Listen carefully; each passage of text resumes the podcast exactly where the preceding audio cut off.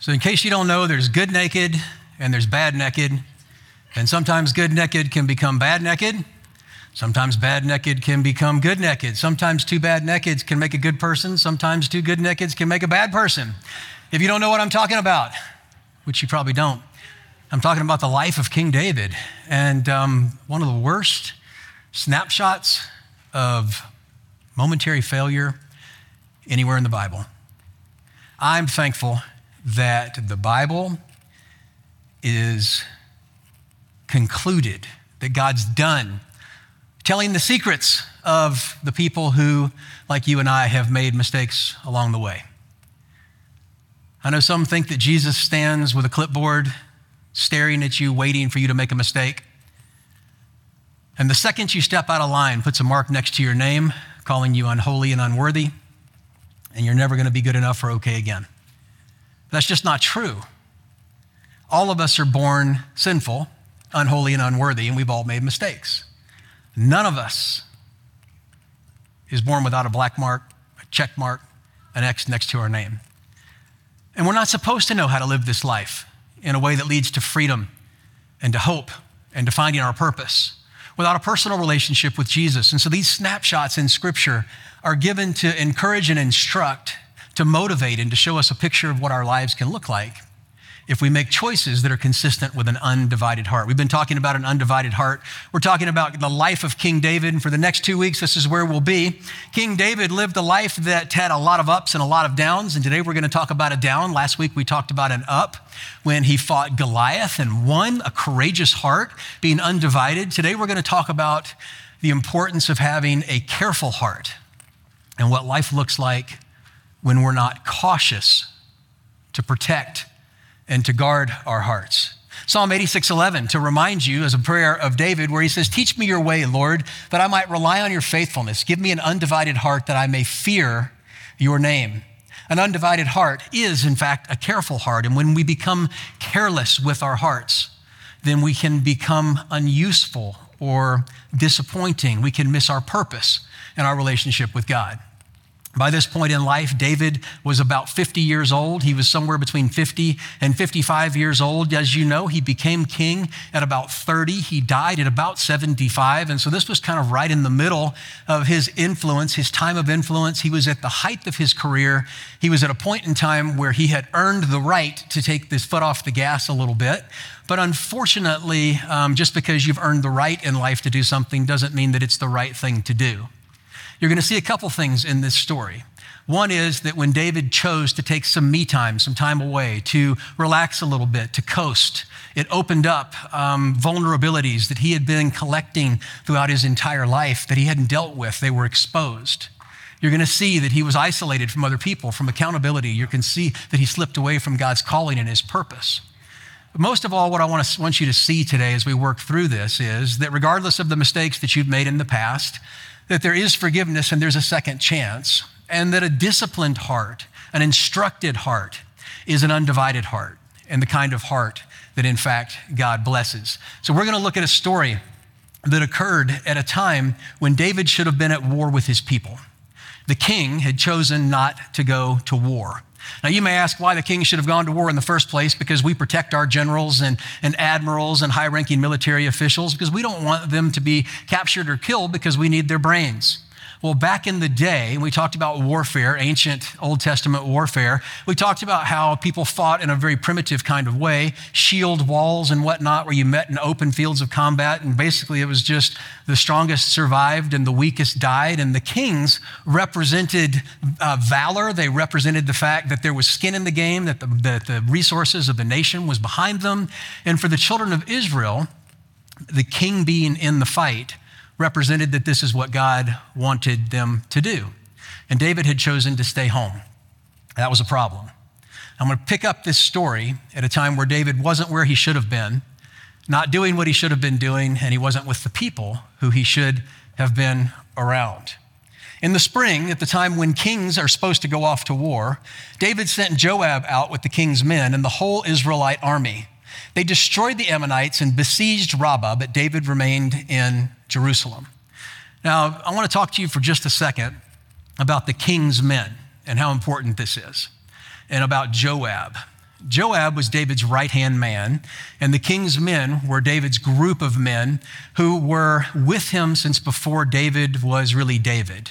You have any friends that you knew back in the day um, who know your secrets, who knew you before the, the you that everybody else knows, the people who knew you back when you might have been at your, well, not at your best?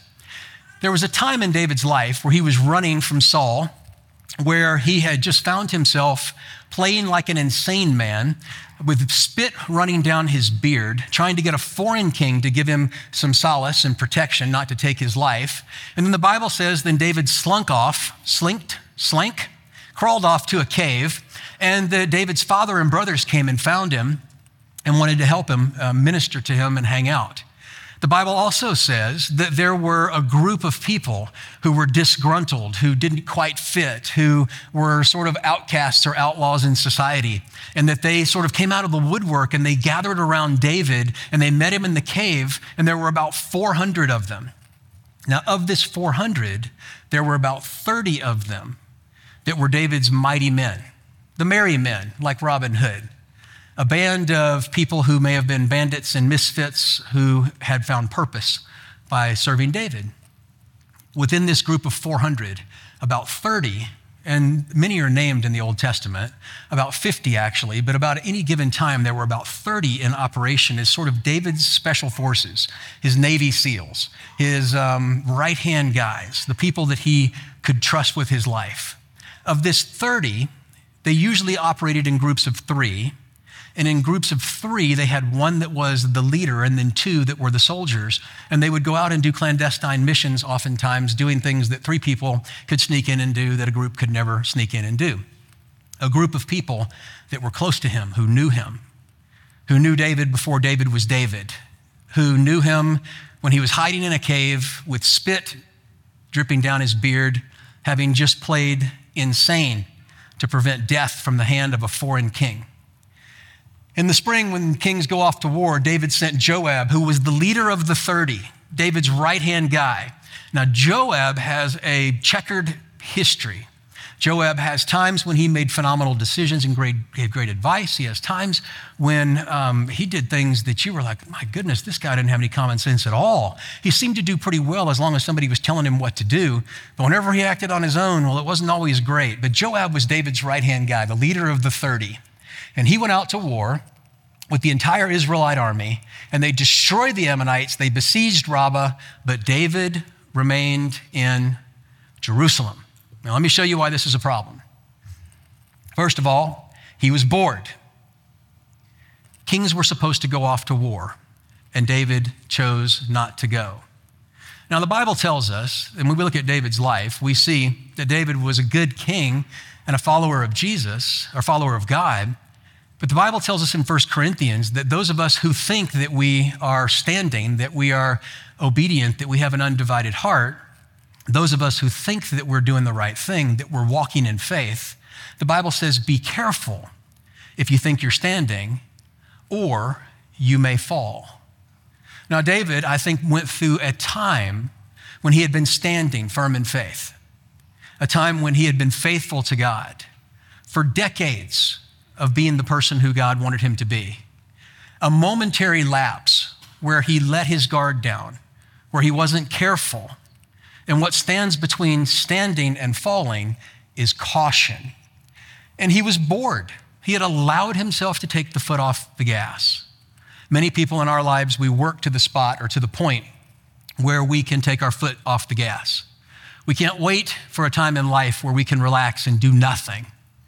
But we know that by doing nothing, it allows lots of room for the wrong kinds of things to come in. And that as long as we're breathing, that God has a plan for our lives, and that none of us are ever called to do nothing and just simply relax. So he was bored. He wasn't with his army when he should have been. And he was isolated. And that's the second thing. And that's a really important thing as well.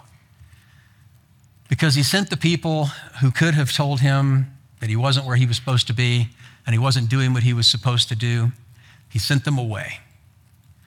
Oftentimes, you can tell the quality of your decisions by the people you keep closest to you in your life. The advice that you ask for often reflects the decisions that you make. Can't tell you how many times that I have seen people, friends, decide they're going to make bad decisions. They know that they're bad decisions. So the first thing they do is cut everybody else out of their life who's going to tell them to make the right decision and only listen to the voices of the people who are going to encourage sliding down this slippery, slippery slope of self. He had sent everyone away. He was bored and he was isolated. I should ask you who's close enough to you in your life, who you trust, who, if your spiritual life turned out like theirs, you would be happy, you'd be thankful, you'd be excited. Who is it you keep closest enough to you, who you want to be like in their relationship with the Lord, who you really listen to? And are they close enough for you to hear them if they're cautioning you? Or have you begun to push them away? Well, number three, the Bible tells us that he was disconnected. That when they destroyed the enemies of the children of Israel, that David should at very least have gone out and inspected the battlefield, sorted out the plunder, made sure the captives were treated the way he wanted them to be treated. But in fact, he didn't even do that. And we find David having put himself in a place where he was in danger, a place where his guard was let down. If you're a churchy like I am, if you've grown up in church and you've grown up for a lot of your life having a relationship with the Lord, this is a really important moment for us to focus.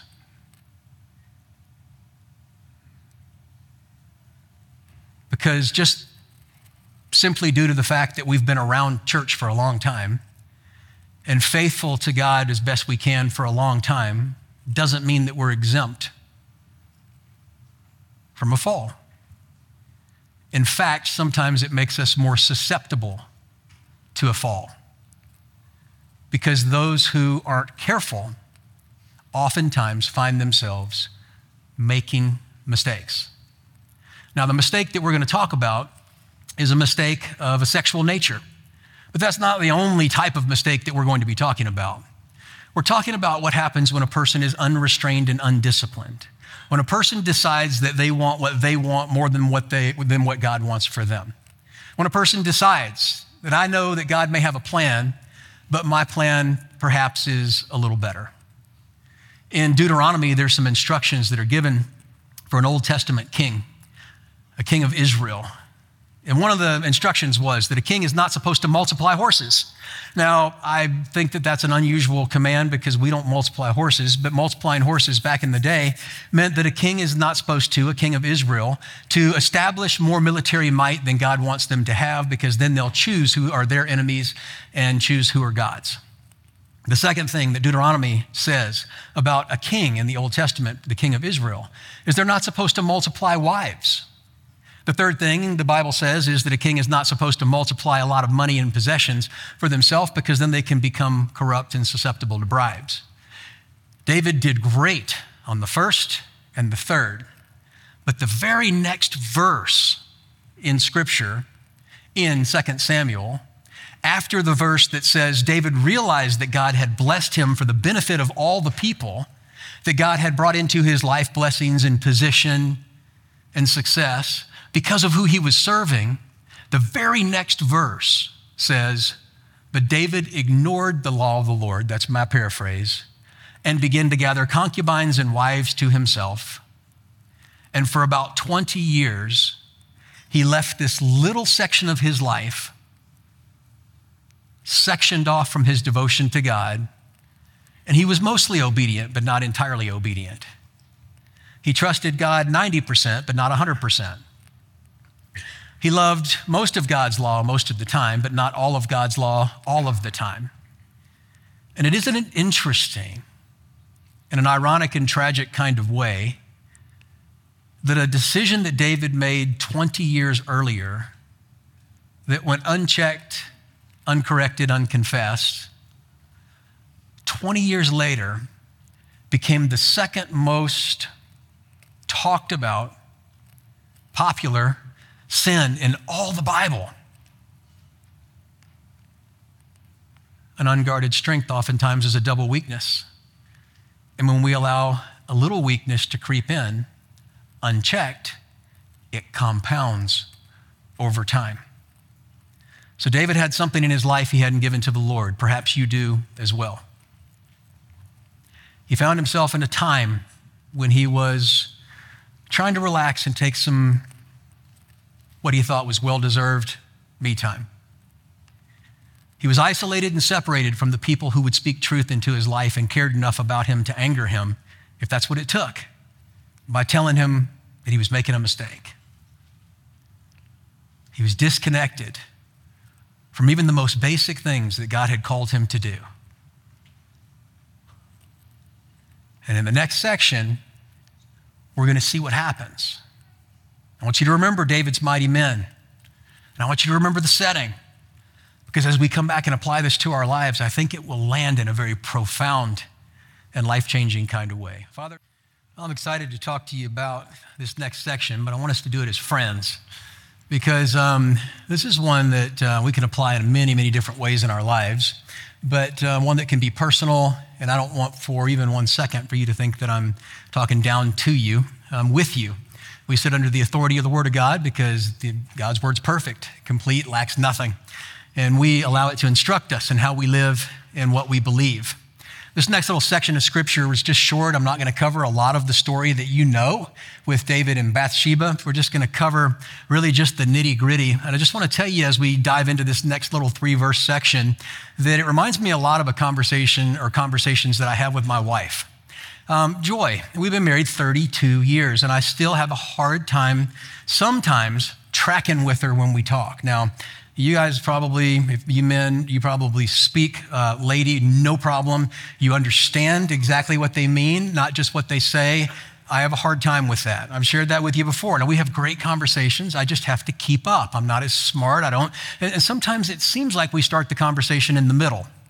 Now, I know that that's not always accurate, but sometimes we'll be sitting there and she'll say something that I know I should have heard the first part of, and I don't remember her ever saying, but it's just there. And so she'll say that, and I'm like, okay, I must have missed it. So I'm going to try to piece things together. And, and, and so I do my best to form the complete thought. And, and then I, I have my conclusion, and then she, she says something, and it's totally different. And I'll say to Joy, I say, that's not what you said. She goes, yes, it is. It's exactly what I said. And I'll repeat the words that she said exactly, exactly, and, and, and say, this is what you told me. And I'm sure I even wrote it down. I took notes on my phone. And she'll say, no, that's not what I said. And I'm going, no, it's what you said. And she says, but it's not what I meant. Now, when she says it's not what I meant, what I'm supposed to do is understand what she means and add it to what she says and divide by two and come up with a complete thought. But what she generally does to me is just say, try to keep up, Rick, because you're falling behind. In this next little section, we have um, some speculation, but we also have some things we know for sure. And so I'm going to speculate with you and tell you what speculation and show you the things that we know for sure in this next little section. It's like talking with a good friend. Try to keep up. Here we go. One evening, David got up from his bed and walked around on the roof of the palace. Now, David, at this point, was tired of not being tired. You ever been like that? Some of you are exhausted right now, and you can't imagine how in the world that would. Tired of not being tired? Are you kidding me? Um, but he was at the end of a long vacation. The cold weather had passed, it was springtime. A gentle, warm breeze blew in across his rooftop bedroom. Windows were open, covered with drapes. He'd slept as much as he could sleep, got up to wander around to try to get tired again. From the roof, he saw a woman bathing. The woman was very beautiful. Now, this doesn't take a lot of translation, but I'm going to do it anyway. When the Bible says very, it doesn't say very, very often. And when the Bible says very, the Bible means very. So this lady was a knockout. She was a stunner. She was a showstopper. She was very beautiful, listed among the, the top few most beautiful women in all of the Bible. What does she look like? Who knows?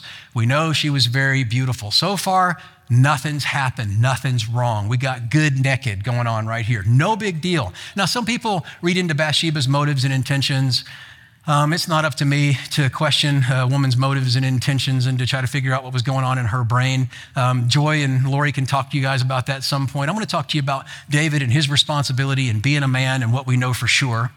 And right now, we just have a situation that probably likely occurred in a normal sort of environment, naturally occurring nudity. Here we go. He saw a woman bathing. She was very beautiful. And the problem was, David sent someone to find out about her. The man said, She's Bathsheba, the daughter of Eliam and the wife of Uriah the Hittite. Now, the interesting thing here is that she's introduced by her dad's last, er, last name or name, which was common, but she was also introduced by her husband's name, which was uncommon. The servant was trying to give David a, a clue, a heads up about the situation. David knew. The servant was reminding David. Now, remember, I told you about the mighty men, the band of 30. If you go to the end of David's life, there's a list of the names of the mighty men the band of 30. There's only 27 names listed. As I mentioned, there were 50 total names listed in the Old Testament. And 30 at any given time, most people think people died, and they came and they went, but one remained the same, at least up until this incident. Uriah the Hittite was mentioned as one of David's mighty men. David knew Uriah. He'd fought with Uriah, and Uriah knew David before David had become David back in the day when they were out running from Saul and letting spit drip down your beard. Many theologians and historians believe that the reason that Uriah had a house right next to the palace was two reasons. One, because it was a gift of honor, because a, a, valid, a, valor, a soldier of valor would have a gift like that from the king, a best friend. And it was also a place of protection. You put your people who would protect you closest to you. I happen to believe that. But that's part of the conversation that's conjecture and speculation, although I feel like there's a lot of evidence. But so far, David looked. Gentlemen, looking is not free. One of the biggest misconceptions and lies we tell ourselves is that, well, God's created beauty. It's fine if I look. It's not fine if you look. The first look can be an accident. The second look, man up undivide the heart and choose uncommon faith. David's first look, curiosity. His second look, sin. And it's the same for you, and it's the same for me. David sent for the woman. Well, let's go to the next slide here. And she came to him, and he slept with her. Now, the Bible doesn't go into detail, thankfully, but we know that obviously something happened here that wasn't appropriate. And many people feel like God is just in the business of trying to ruin your life by giving you too many restrictions and rules and regulations about your sexuality. And in reality, I believe that since God created me and He created you, since He has and He alone has the blueprint for our lives, since He and He alone know what leads to freedom and peace, fulfillment, and useful service, I choose to take Him at His word. And here's what He says that sex is only to be expressed between a man and a woman within the bounds of a monogamous marriage relationship and when expressed in that way, not only is it a good thing, but it's a very good thing. And I know what society says, but I don't care what society says because society and science didn't write the blueprint for my life. God did. And it seems counterintuitive because if we don't go and try to get what we want, we feel like we're not going to get what we need. But a person with an undivided heart and a person of uncommon faith chooses to trust that God knows what he's talking about. And for many men, this area is the very last one we give to God. And that second look is the period at the end of the sentence of our offering back to him. So David sent, she came, he slept, Good naked became bad naked, right? Then she went back home. The woman conceived and sent word to David, and she said, I am pregnant. Now, good people can come from bad relationships. Solomon came from the two of them. People who shouldn't have been together ever, David and Bathsheba. Um, bad people can come from people who should be together. David and one of his other wives. They had some sons that were terrible to David. In the genealogy of Jesus, Uriah is mentioned, Bathsheba is mentioned, and Bathsheba is mentioned as Uriah's wife, so that we know that even though mistakes are made in our lives and the lives of other people, even our ancestors, perhaps your parents or grandparents, that you don't have to be living with a curse hanging over your head, that there's redemption and that God uses tremendous things from difficult circumstances. But we have a situation. Now, you probably know if you've been around church any period of time what happened after this. I don't have the time to talk about it today, so I'll summarize it for you. David sent for his best friend or one of his best friends and tried to get him to sleep with his own wife so he could blame the pregnancy on him. He didn't come, didn't do it. He came, but didn't do it. So David had him killed by guess who? Joab, the good, bad right hand of David. But what I want to talk to you about right now is what caused this to happen. Because anytime somebody who's standing like David stood, obedient to God, a man after his own heart, and fell in a way that's recorded hundreds and hundreds and hundreds and thousands of years later, not hundreds of thousands, but hundreds and thousands, for us to be able to see and pull back the, the pages on. Well, we need to take it to heart. Why not me? Why not you? Because those who think they stand, be careful, or we fall. We pray the prayer of an undivided heart. From the roof, David saw, and he sent. He was undisciplined. He saw something, he wanted something. In this case, it was a female. But it doesn't have to be a female. For a female, it could be a male. For a person, it could be anything. Anything we shouldn't have that we want, we think we deserve. He was undisciplined.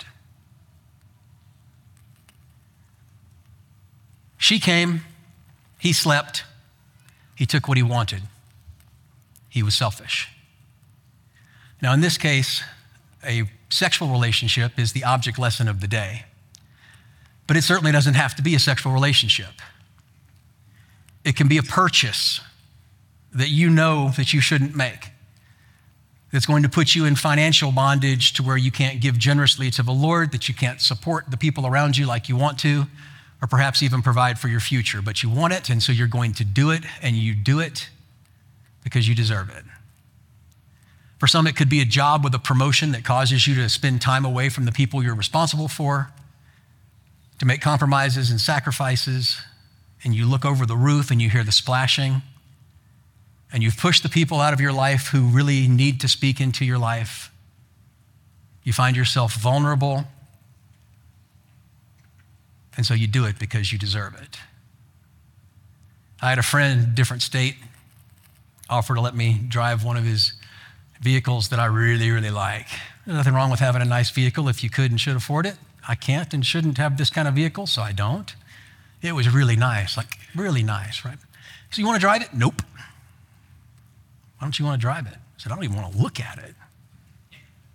Because if I look at it, I'm going to want it. And if I want it, my credit score is probably high enough to buy it. And then if I buy it, I'm going to have to pay for it. And at some point, I'm going to wish I hadn't bought it, and I'll still be paying for it. Do you get my meaning? It can be anything in life that we see, that we covet, that we think we deserve that we want and that we take.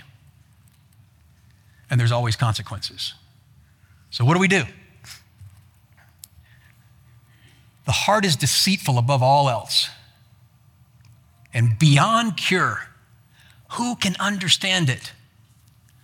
Before Bathsheba, immediately before Bathsheba, David probably would have rejected this. My heart's not deceitful. My heart deserves. My heart deserves, my heart wants, my heart's earned. And so I'm going to feed my desires because, after all, I'm the king. He convinced himself that Scripture itself wasn't true. because that 10% of his life that he'd left compartmentalized for 20 years had become such an issue that it was drowning out the voices of reason. And the Bible says, My heart is deceitful above all else. Rick, you can't trust what you want. And you can't either. So there's two things we have to do to have an undivided heart. There's more, but I only have time for two. Let me say it this way I barely have time for two. So let's move on to these two. First, our hearts must be instructed.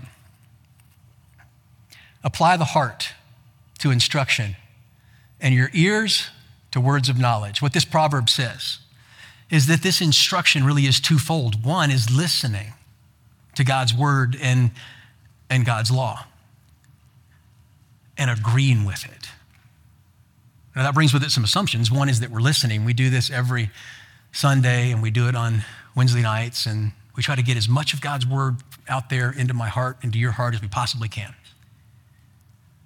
But listening, according to James, Jesus' brother, isn't enough.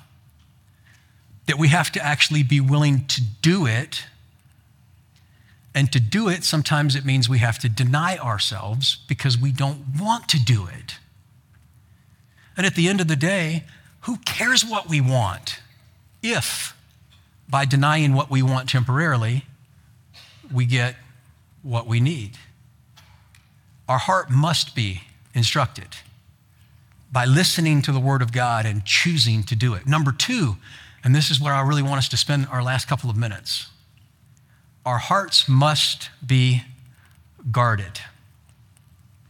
The guarded heart. Above all else, guard your heart, for everything you do flows from it.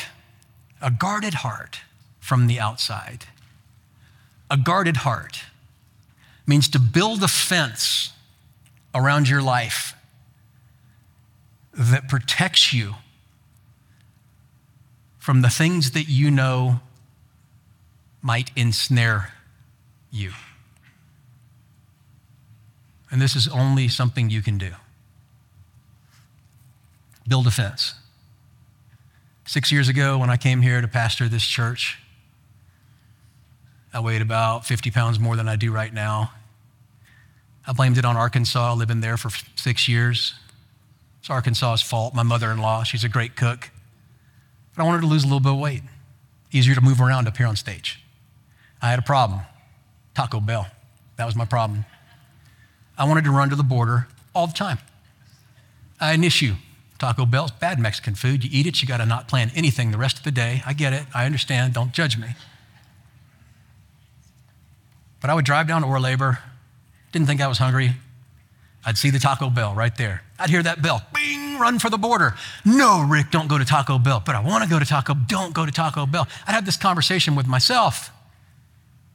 And finally, I got tired of having the conversation with myself. Listen, friends, this is important. I got tired of having the conversations with myself, so I chose to drive a different street. Some of you have to choose to drive a different street because you have had far too many conversations with yourself you have to protect and guard your heart from the things that may ensnare you. I can't be your church police. I certainly don't want you judging and looking at every single thing that I do or Joy and I watch on Netflix or what movies we go to. We try to do what we think is honoring to the Lord. I want you to do what's honoring to the Lord. I'll help you if you need a little pointers and nudge you, but I believe the Holy Spirit can inform you. But let me just give you some principles. Some of us are very unguarded, and we don't put a fence up in our lives at all.